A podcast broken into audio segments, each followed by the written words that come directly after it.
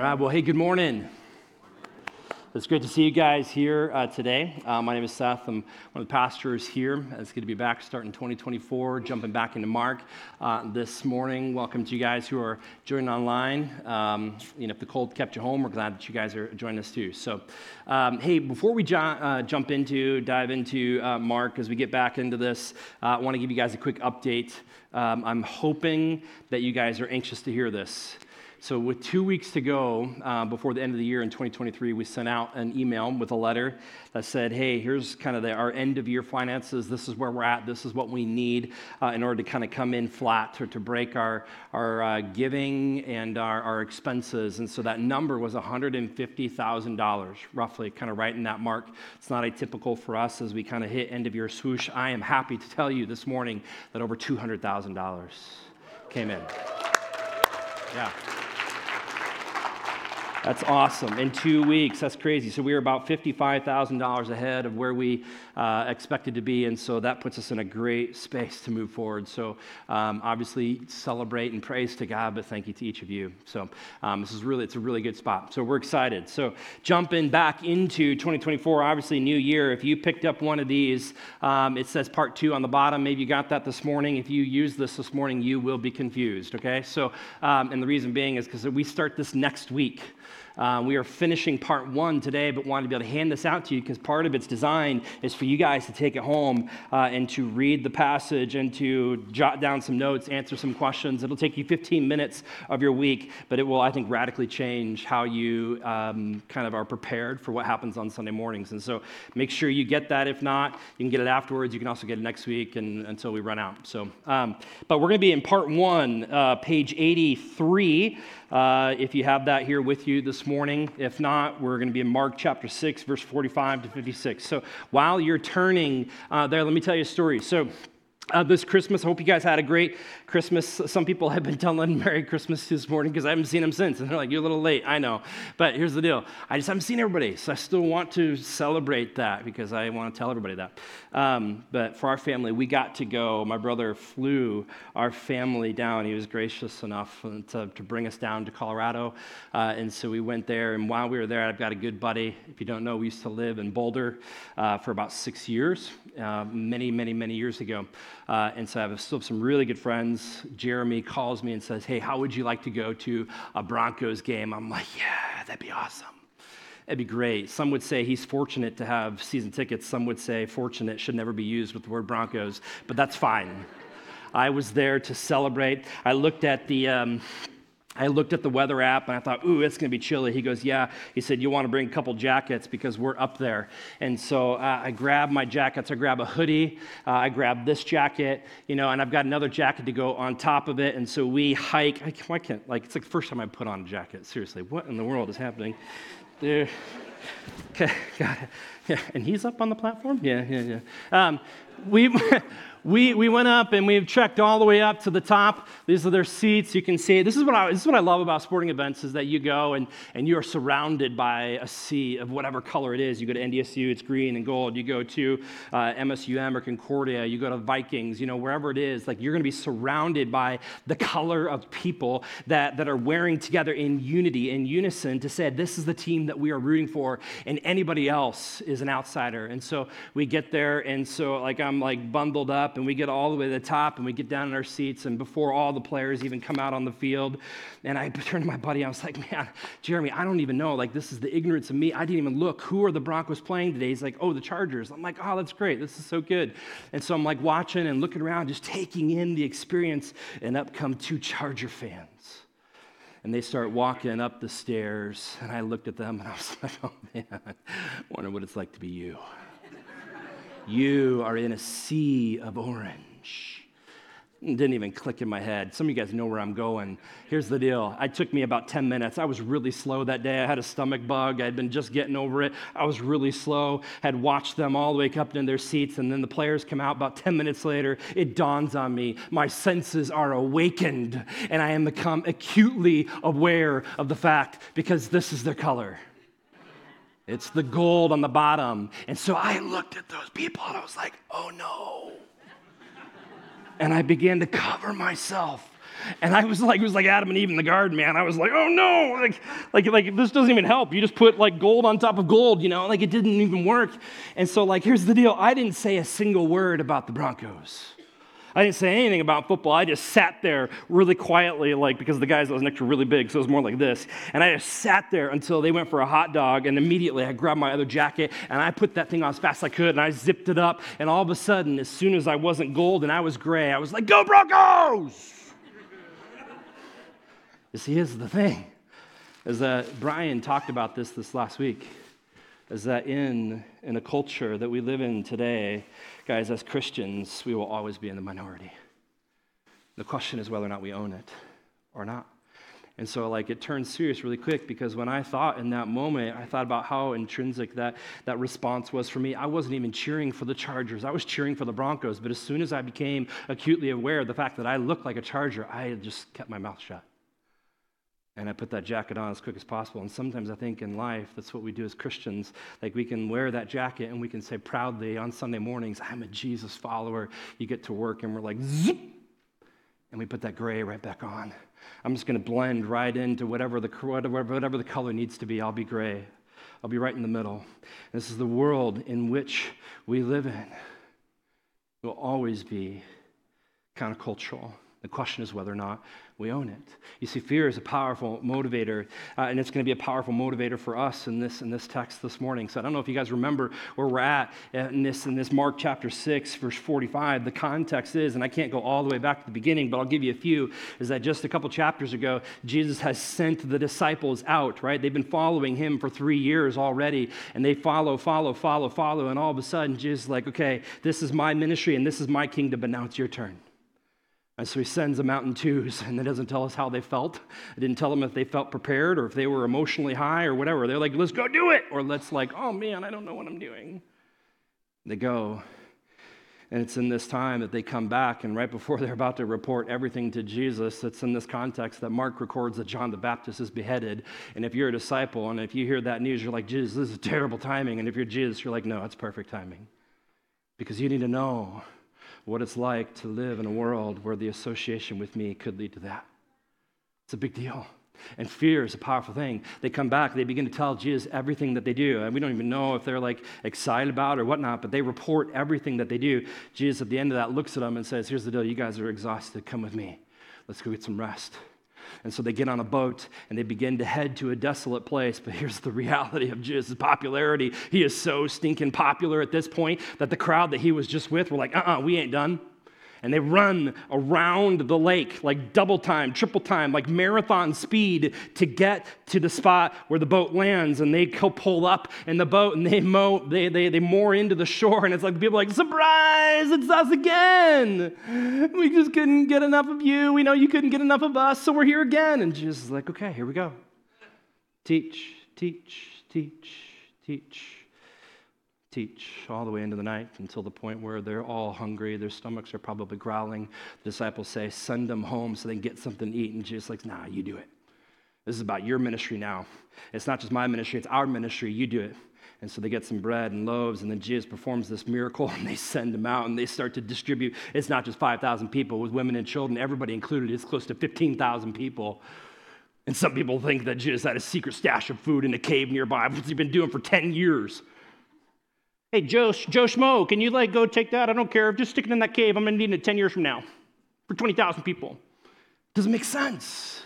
Just a miracle worker. And so he like sends them out and they bring back these baskets full of bread and fish. And Jesus is like, hey, like how many baskets are left? They're like 12. I'm like, whoa, what a coincidence. No, not a coincidence.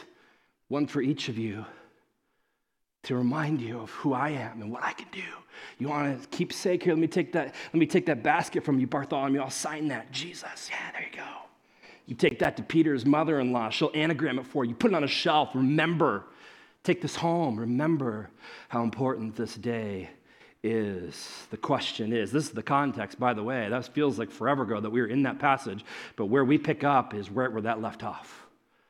The disciples are exhausted. They've been on this trip and journeys for two weeks, month, who knows? And then Jesus is like, let's get away. And then they're busy, and then they try to get away again. It doesn't work. Here's the deal oh man, you, you look, you guys, you look at this story and you go, you think that the disciples will get it by now, but here's the question what is it that the disciples really understand?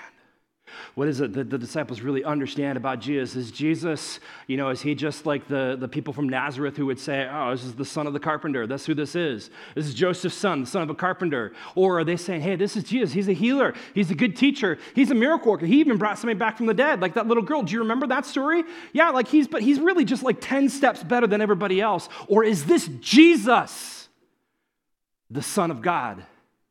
Is this Jesus part of the Trinity, divine, co eternal, co heir, all of those things? Is that who this is? And you look at the disciples and you're like, what do you really understand at this point? Newsflash, by the end of this passage, you will find out that the disciples still don't understand. They don't get it. Like, who, who's Jesus? He's a healer. No, Jesus is the Son of God. And so here's my hope is like as we think about this, guys, these people have been following Jesus for three and a half years. Three over three years to this point, day in and day out, and they still don't get it. And for some of us here in this church, we've been following Jesus for a long time. I don't know if we all get it or not. Who is Jesus to you? And what role does he have in your life? Is he a teacher, a healer, a good guy? Is he the guy that we just talk about on Sunday mornings? Or is he Jesus, the Son of God, the center of your life? It's a big question. It's a big difference. And so, my hope as we jump back into 2024 and this morning and throughout the year, as we continue to do this follow me thing, that we begin to see the real Jesus, and we have an open heart and not a hard heart to the real Jesus. Here we go. Let's dive in. Okay, we're Jesus on the mountain, chapter 6, verse 45. Here's what it says.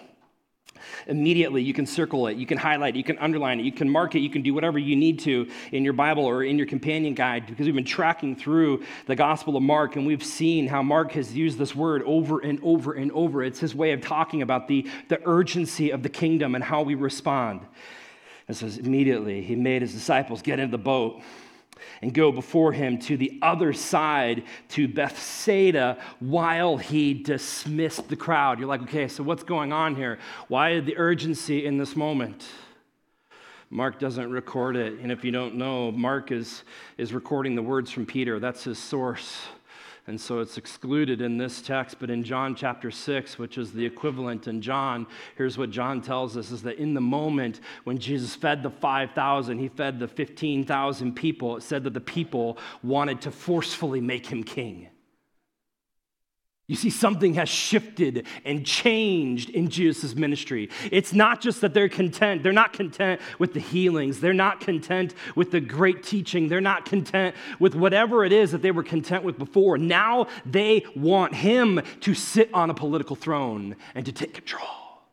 And they would do anything they could grab his hand, hoist him up, put, put him on their shoulders, whatever they need to, and march all the way down to Jerusalem from Galilee, stomp, stomp, stomp, to make Jesus king.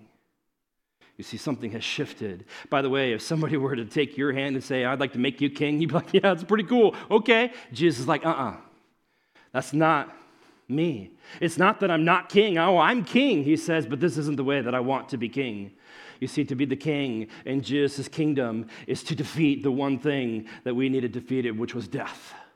And so that would lead him as a king to a totally different type of throne. It'd be a throne called the cross, where he would die for the forgiveness of sins that we could be received as a gift by faith.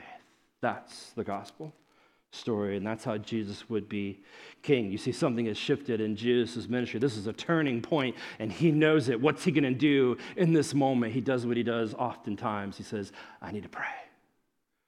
And guys, if this is an important part of Jesus' rhythm, how much more important should be for you and I? Jesus was perfect. We're not. We should be praying all the time.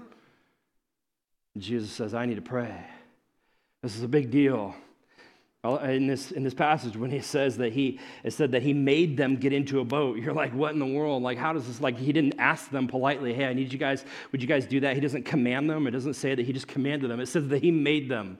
It means that he coerced them. I almost get this picture of him like like shoving peter in a boat and it's like whack-a-mole. Like he keeps popping him up. He's like no get in the boat. And peter's like no way we're not going to leave you. We can't leave you. Look at this crowd. And jesus is like get in the boat. I need to go pray. He's like no we can't do it. I don't know Maybe somebody in this boat, whoever is the most astute fisherman, I don't know who it is, but I wonder if somebody was like in the moment, like, I think there's a storm coming. I ain't getting in that boat. Remember the last time we got in that boat? You know what happened? 15 foot waves. We almost drowned. And Jesus was asleep in the bottom boat. I ain't getting in that boat. I ain't getting in any boat without Jesus. I don't know. But Jesus has to coerce them. And finally, it's like he shoves them out into the water and they go their ways and there creates this separation. Look at verse 46. This is what it tells us. It says, And after he had taken leave, of them, he went up on the mountain to pray. Mark doesn't give us a glimpse as to what Jesus is praying. Oh, how I wish I knew what he was praying in that moment. But we knew that we know that there's separation because that next verse says, and when evening came, which has got to be pretty late because he taught well into the evening, past dinner time, and then he gets them on a boat. So darkness is here, it is set in. And it says, when evening came, the boat was out on the sea, and he was alone on the land. And so you've got the disciples in this vulnerable position. You've got Jesus on the mountain praying. And there's this separation between the two. And this is how Mark then shifts. He brings us to help us see what's really going on in the boat. Look at verse 49. It said, and, when, and he saw that they were making headway painfully, for the wind was against them. And about the fourth watch of the night, he came to them walking on the sea. It keeps going. It says that he meant to pass them by. Verse 49. But when they saw him walking on the sea, they thought it was a ghost and cried out. And they all saw him, for they all saw him, and they were terrified. Man, what a, what a bizarre story. We've heard this story since we were kids, and for some of you, that's second nature. You hear it, and maybe some of you, you're hearing that for the very first time. But it's crazy as you think about like the disciples out on the boat, and Jesus is up on the mountain. He's watching this whole thing. And so as you think about the disciples in that moment, as they're as they're paddling, right, the sails are got to be down because the sin, the wind is right in front of them, so it's not going to help. So everybody, maybe there's one lazy guy that everybody's yelling at, pick up the oar, I don't know, but everybody's got an oar and they're paddling, paddling, paddling for 10 minutes, for 20 minutes, for 30 minutes, for an hour. Your muscles begin to strain. Two hours go by, three hours, four hours go by. It's not until the, like the fourth watch, was between, which is between 3 a.m. and 6 a.m., that Jesus even comes to meet them. Think about that. The disciples have been where? They were out on their own on mission. They came to Jesus. He said, Let's get some rest. They went somewhere, didn't get rest. They got exhausted even more. They taught through the night, and then they have to paddle a, a boat to 6 a.m. through the middle of the, through the middle of the Sea of Galilee. You're exhausted, you're tired, and yet Jesus is watching this entire thing unfold. And if you're a disciple and if you're sitting in the boat, as you can see the other side, the whole Sea of Galilee at its widest point is only eight miles wide. And so, even if, like I, I drew this a little small, I should have drawn it bigger, but they are uh, down here, right, in, in Magdala and their thought is to go all the way up here and to come all up where that northeast side in Bethsaida. That's where Jesus wants them to go. So it's not like they're coming all the way over to the other side. They're not crossing that eight mile gap. They're just cutting the corner. And yet it's taking hours and hours and hours, and they aren't making it. And you begin to think, you know, as you see the other side, and how oftentimes we feel this in life. Like, this is where I am. I'm in the middle of a storm. This is where I am, and that's, that's where I want to be. And there's an unknown. I don't know how long it's going to take. God, how long do you have me in this storm? How long until you act? Like, how much effort, how much strength, physically, emotionally, mentally, and spiritually, is it going to take before I ever get to that spot? But here's what I love about this moment is that the disciples are being obedient because Jesus said, I want you to go there. And to their credit, they don't give up. They fight and they struggle and they toil with their paddles through the night in the midst of their exhaustion. It would have been far easier to say, hey, you guys paddle forward, you guys paddle backwards, let's turn this thing around, and the wind will carry us right back to where we started. So easy. And yet they are being obedient. Guys, and here's what I would tell you this morning is that sometimes, not all the time, not always, I'm not saying that, but sometimes being in the storm is exactly where you're supposed to be. They were being obedient to Jesus. And you're like, how in the world is that ever a good thing? Oh, just wait, it's coming. Wait for it because Jesus is going to show up in a really cool, powerful way, right? Because what does he do? He walks on water. He comes out over that. Skeptics would say that Jesus was on a secret sandbar. That's baloney. I've been there. There's no sandbar. That's the same people who said he's got that stash of food. I believe in a God of miracles. This is the creator, right? He, can, he has the ability and he walks on water out into this space. And what happens is he intends to pass them by, and yet the people in the boat are terrified. And you come back to how intrinsic this idea of fear is. You know, Jesus is going to pass them by, and they see him on that horizon in the midst of the mist and the storm and the waves, and they, and they are scared, as any of us would be. They're terrified. It comes back to the jacket. It just is so easy for fear to be a motivator inside of us. And yet, what's going to unfold in this moment, we have to come back out of Mark and to take a look at the bigger picture, to look back into the Old Testament to understand what's really happening in this moment. But let's go there, okay? So here's the deal the words pass by. Jesus wanted to pass by, it was his desire, right? He meant to pass them by. And you're like, what does that mean? Here's what some people would say Jesus, that Jesus was was just going to go surprise them. Like, how silly is that? Like, how insensitive would it be of Jesus as a rabbi to be like, I know they're exhausted, but I'm going to sneak up behind them in the middle of a storm and, ah, surprise. Some people think that he was just there to test their faith. Guys, maybe Jesus just walking along the sea. He's going to Bethsaida, and they happen to, like, accidentally, happenstance leads them to the same place, and just like, oh, look at you guys. Oh yeah, I forgot you're out here. Ah, it's not how it goes. Because what's happening in this moment is so much deeper and so much deeper into the whole story, and it's called a theophany. You're like, what's a theophany? A theophany is when God reveals himself to people. You see, we go out back into the Old Testament story. You go to the story of Moses, if you remember, right? Like God's people have been enslaved in Egypt, like way down over here, and God brings them out. He brings them through the Red Sea, and He parts the waters, and they, they walk through. And then as the Egyptians follow, the waters collapse, and Jesus defeats, or God defeats the enemy, right? He collapses and brings death to the enemy. And so they walk through with safety, and they get to this mountain called Mount Horeb. And you're like, what's that? That's Mount Sinai. That's where the Ten Commandments were. And God says, I want you to park it for a while. This is where I want you to be. And as a part of that, Moses, the leader, would go up onto the mountain and would talk with God over and over and over, would have conversations with God, which is just an incredible thing. And it's in the midst of this that humanity's darkest, like, core piece is just becomes apparent because Moses is up on the mountain. And what happens is that because Moses delayed, they know he's up there talking to God, but because he delayed, they're like, what do we do? Uh, well, let's, uh, let's uh, melt all of our gold and put, make it into a giant calf. That sounds like a good idea. oh, terrible. In fact, it comes to the point where God says, here's the deal, guys, it's time for you to move on.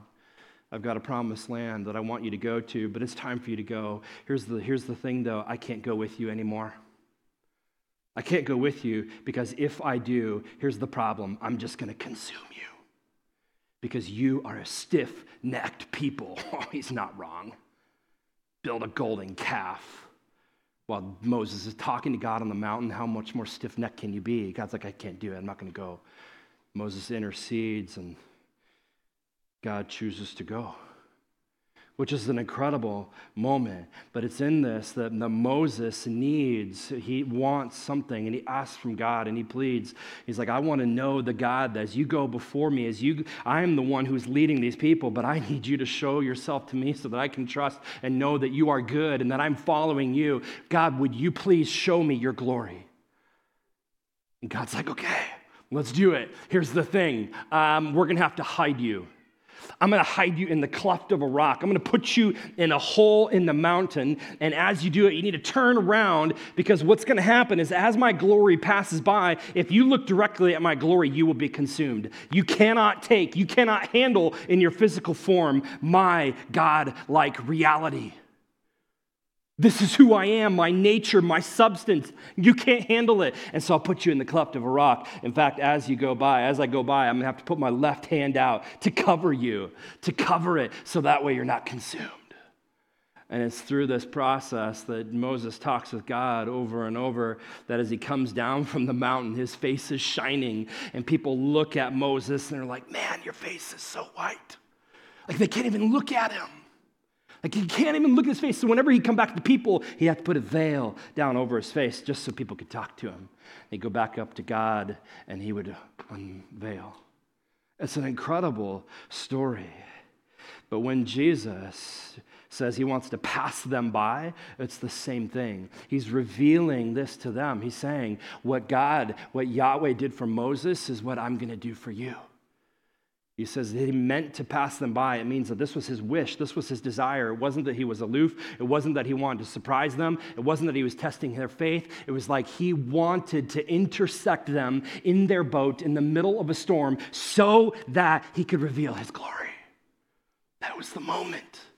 That was the Jesus thing. By the way, as a part of it, as a part of this whole Moses story, this theophany, as God reveals himself to Moses, God says, Here's the deal, like, here's my personal name. Let me just share that with you, right? Which makes sense because for us, we use the word God so often. We're like, God, God, God, God, and we don't really think about a whole lot. And in fact, for so many people, we take it in vain.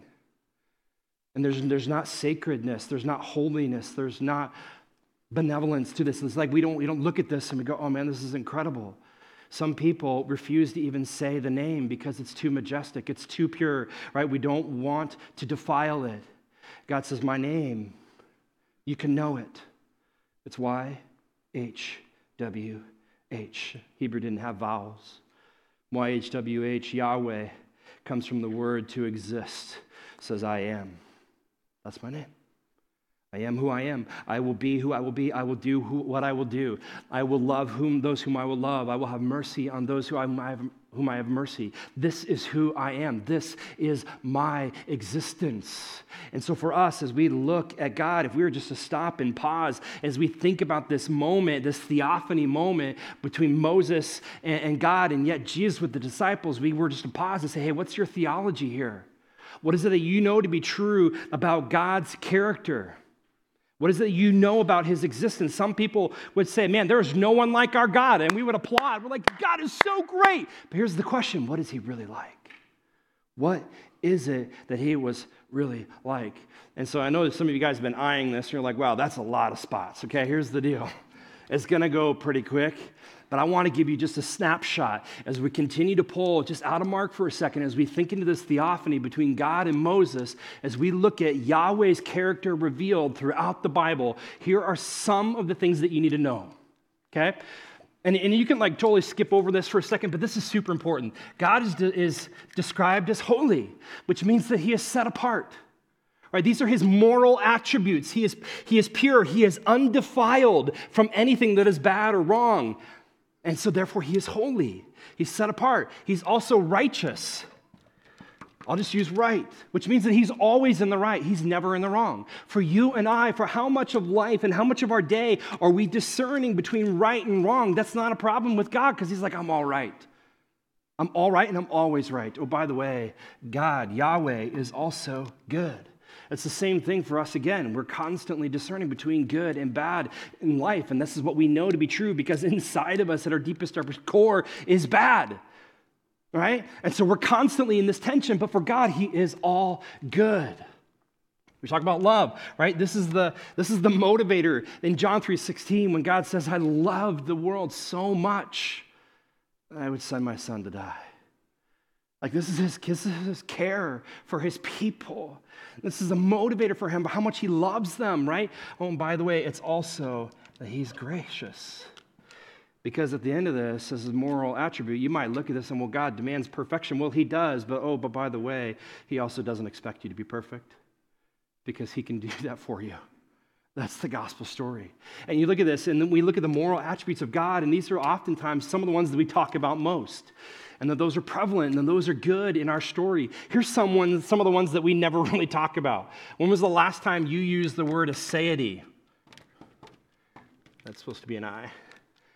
When was the last time you used that word? Aseity is this it just means that everything that God has and what He needs to exist comes from Himself. You and I, we need food, we need water, right? We need air to breathe. Those are all external things. God's like, my existence is built on nothing else other than myself. It's crazy. That's a totally different reality. It's, it's awe inspiring. What about this? his infinite his infinity. And you're like, well, what does that mean? It means that he is unbounded. It means really this, that he is limitless. And so, for some of you out there who are like, man, like, could God ever love me to the degree that I need to be loved? You attach these two together and you go, man, God will never run out of that love. That's an incredible thing. He will never not be right, He'll never not run out of it. Right? Like, all of a sudden, we begin to see the depth of God in this. How about immensity? Immensity is in part how we talk about his omnipresence, his ability to be everywhere because he is so large. He is immense. This is very different than pantheism, which would say that God is that tree or in that tree. That's not what this is saying. It's not saying that God is in the tree, but he's saying that he can exist with that tree because of his immensity. He can be everywhere, right? How about this one? His immutability. Another big word, and you're like, that just means that he can't change. You see, for you and I, we're constantly growing or, or depreciating in some way, shape, or form, or breaking down. We're growing or, or, or breaking down. And for God, he is unchanging in those things. He is like, there's a constancy to God in which he is not getting better or worse all the time. And then for us, this last one, right? This is always one that boggles people is the eternity, the eternal. Is not no beginning, no end.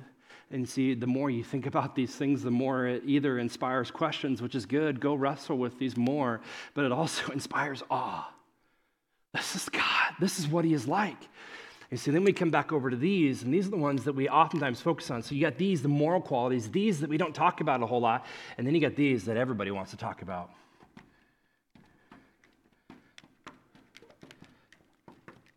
He's omnipotent. That means he has all power. And you're like, what is God going to do with all power? Like, how, how is it? Can I trust the God who has all power? And it comes closely with this one. Right? He is sovereign. And sovereignty is not about how much power he has, but it's about how he chooses to use that power. How does he work within the world? Does he use this in a positive way, bad way, or how does he use that? Some people look at God as a sovereign God, like he's just controlling everything. You see, it, it changes how we think about those things. Another one is, is, omniscient. Like, what good is all power without all knowledge? Another one is wisdom, right? It's not just that he has all knowledge, it's that, that he knows how to put all of that knowledge together in a way that capitalizes all of his power so that he can use his sovereignty to work good within the world. And the last one is this unity. It's just the idea that God is one and there is no one like him. He is unique in all these things. You see, what this does is that it forces us, because I think in so many times, you got to think about the disciples in the boat and throughout Scripture and throughout your lives. How many times do we come to God and we're like, This God, I have all of these questions about who you are and what you're doing and why you're doing things in the world?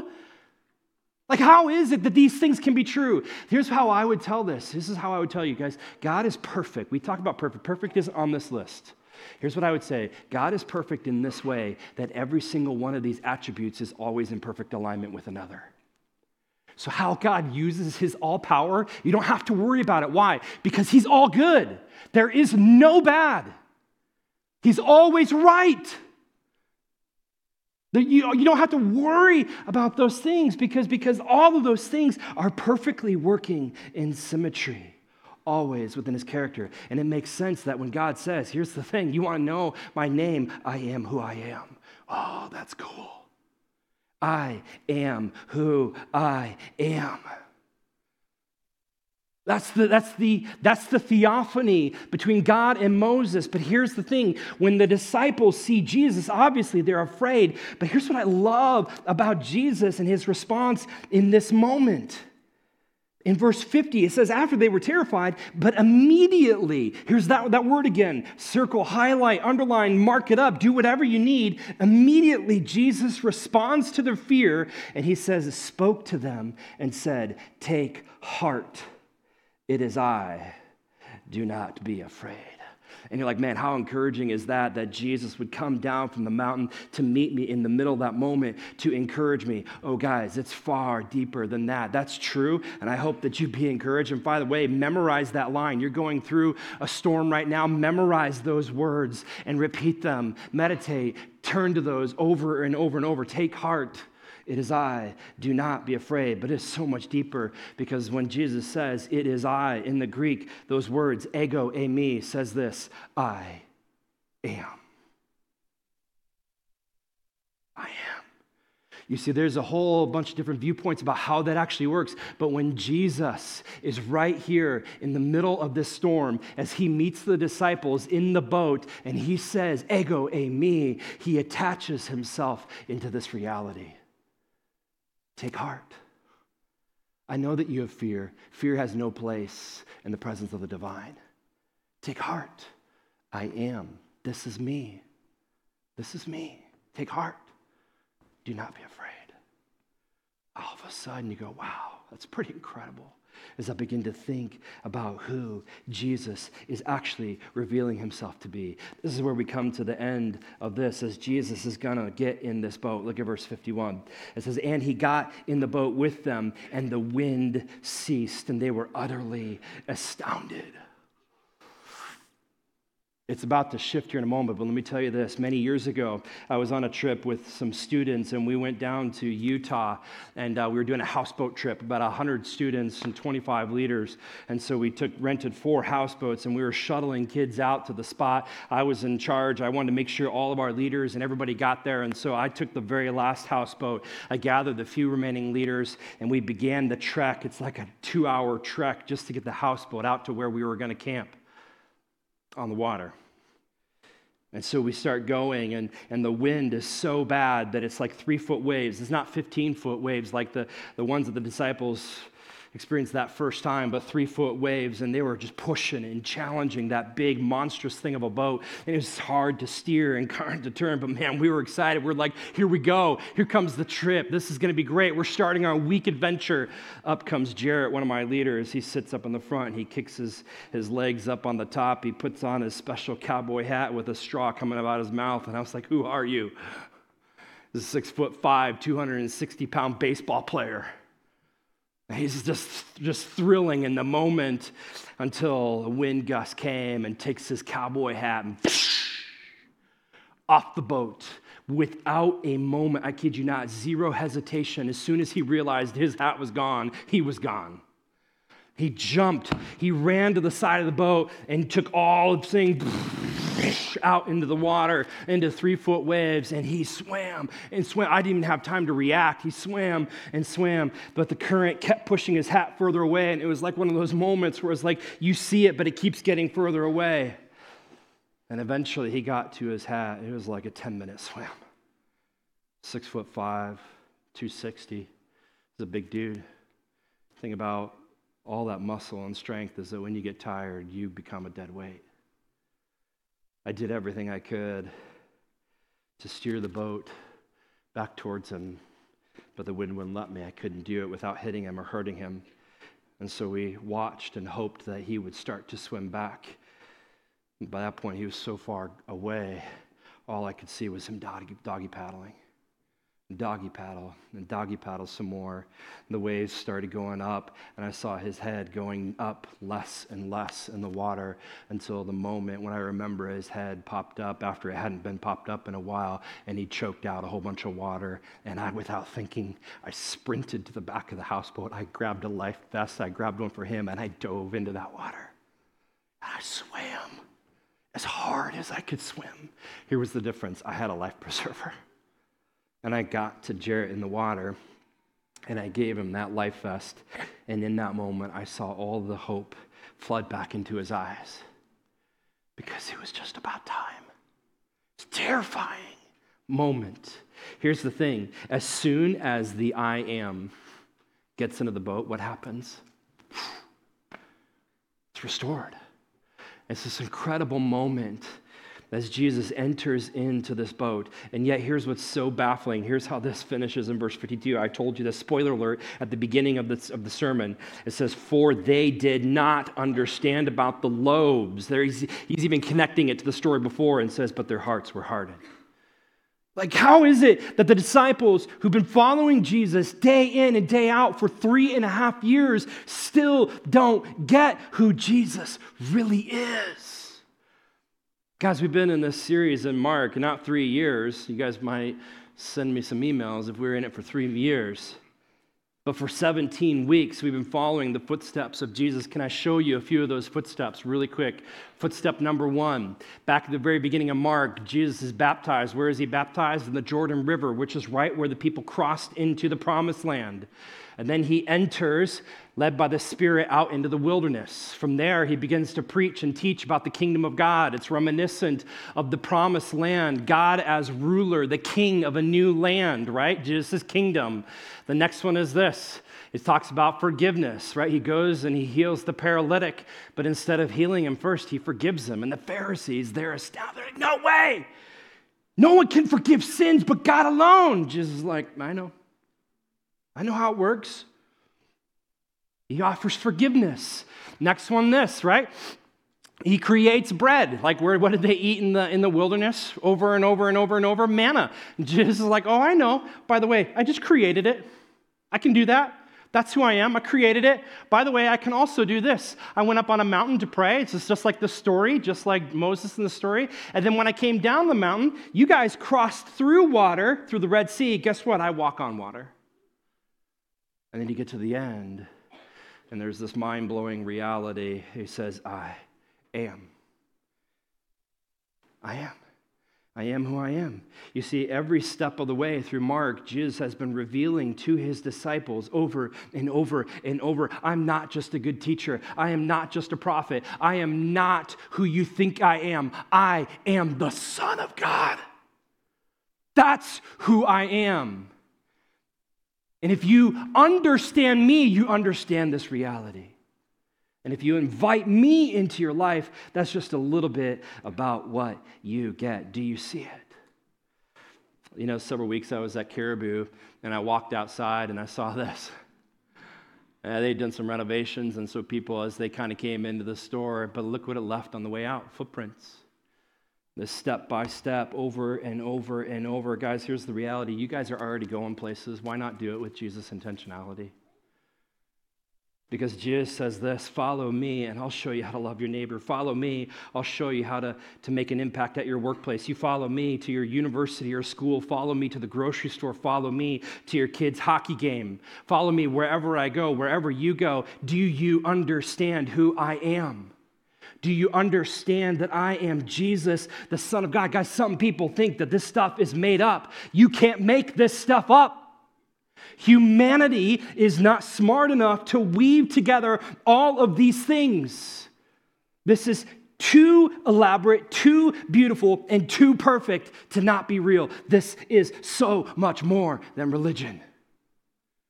This is about a theophany as Jesus invites them to see him in a new way for who he really is. Guys, a theophany should bring an epiphany. Oh, you're Jesus. You're not just Jesus, you're Jesus. That's a whole new reality for how you and I experience him on a day to day basis. Guys, reaching out to other people and following in his footsteps, that's incredibly important. But can I just encourage you and tell you that when you do those things, here's the thing I think Jesus will reveal himself to you. I think that you'll actually get to see and experience his glory in ways if you don't. There is so much goodness in following Jesus. But the reality is, is that sometimes being in the storm is right where we're supposed to be. And I know that for some of you guys this morning, that's deeply personal. And that you guys are going through a really hard time. Notice I said sometimes, I don't mean always, sometimes. It's right where you need to be. It's deeply personal. And guys, just because we trust Jesus in those moments doesn't make it any easier or any less hard. It's still hard. But it can still be the spot where Jesus wants to reveal his glory to you. And I think that together, we're also in a storm because you look at the world in which we live in and we go, man, there's no way. As I think about that jacket and as I think about a sea of whatever color stands for what culture is, we are a minority in a vastly changing world. We are in the midst of a storm. The question is whether or not we have an open heart or a hard heart. You see, an open heart acknowledges and sees the real Jesus and really follows Jesus, despite the fear. You see, and a hard heart doesn't, it refuses to do those things. Guys, here's my encouragement to you as we end don't miss the glory of Jesus. Let God, let Jesus show you how great He really is. And as you look at these things and go, man, I still remember what all those are, Jesus says, man, when you invite me into your life, this is just some of what you're going to get. It's an incredible. It's a beautiful thing to enter into a following relationship with Jesus. Guys, it's 2024. This is a brand new year. My question is with everything else that you're setting, what role does Jesus have in your life? We start part two next week. Where does Jesus fit? Let me give you a couple of quick things because we want to make sure that at the end or at the start of each each next piece that we give you something to get connected. First thing is this if you want to get trained, if you go, man, I want to know how to, how to better um, witness to my coworkers. We've got evangelism relationship. That's one of our key and primary things that we're going to use to coach you and help you be able to do that. Sign up for that. Great stuff. Discover you. Figure out how God has wired you and gifted you to make an impact in this world. So that's the first thing. Get trained. Second one is this join a group. Cave Table Road. At the center of the cave and the, the road is a table that says we're going to do life together. There's the circle of people that I'm going to invite into holding me accountable as I struggle well with life, but as I seek to make an impact in the kingdom. So join a group. If you're not in one, that's so important. The last one is this is become a volunteer. Guys, we are in dire need of more volunteers at the beginning of this year. Kids ministry always needs more volunteers. We need people who are willing to be the footprints in front of those little kid footprints at Caribou Coffee that say, Follow me as I follow Christ. We need you. You're primed. Some of you are primed in position to do that. We need you. Hospitality, we need you. Technology, we need you. There's a lot of opportunities in 2024 to get connected. Let's pray. Heavenly Father, Lord, as we finish this morning, I know that we are, many of us this morning are personally in the midst of a storm. That there are things going on in our life that, man, we just go, man, I am here, but I wish that I was there. And there is a challenge and a hurt and a need for Jesus to walk across that water, to meet us at that point, and to say, Take heart.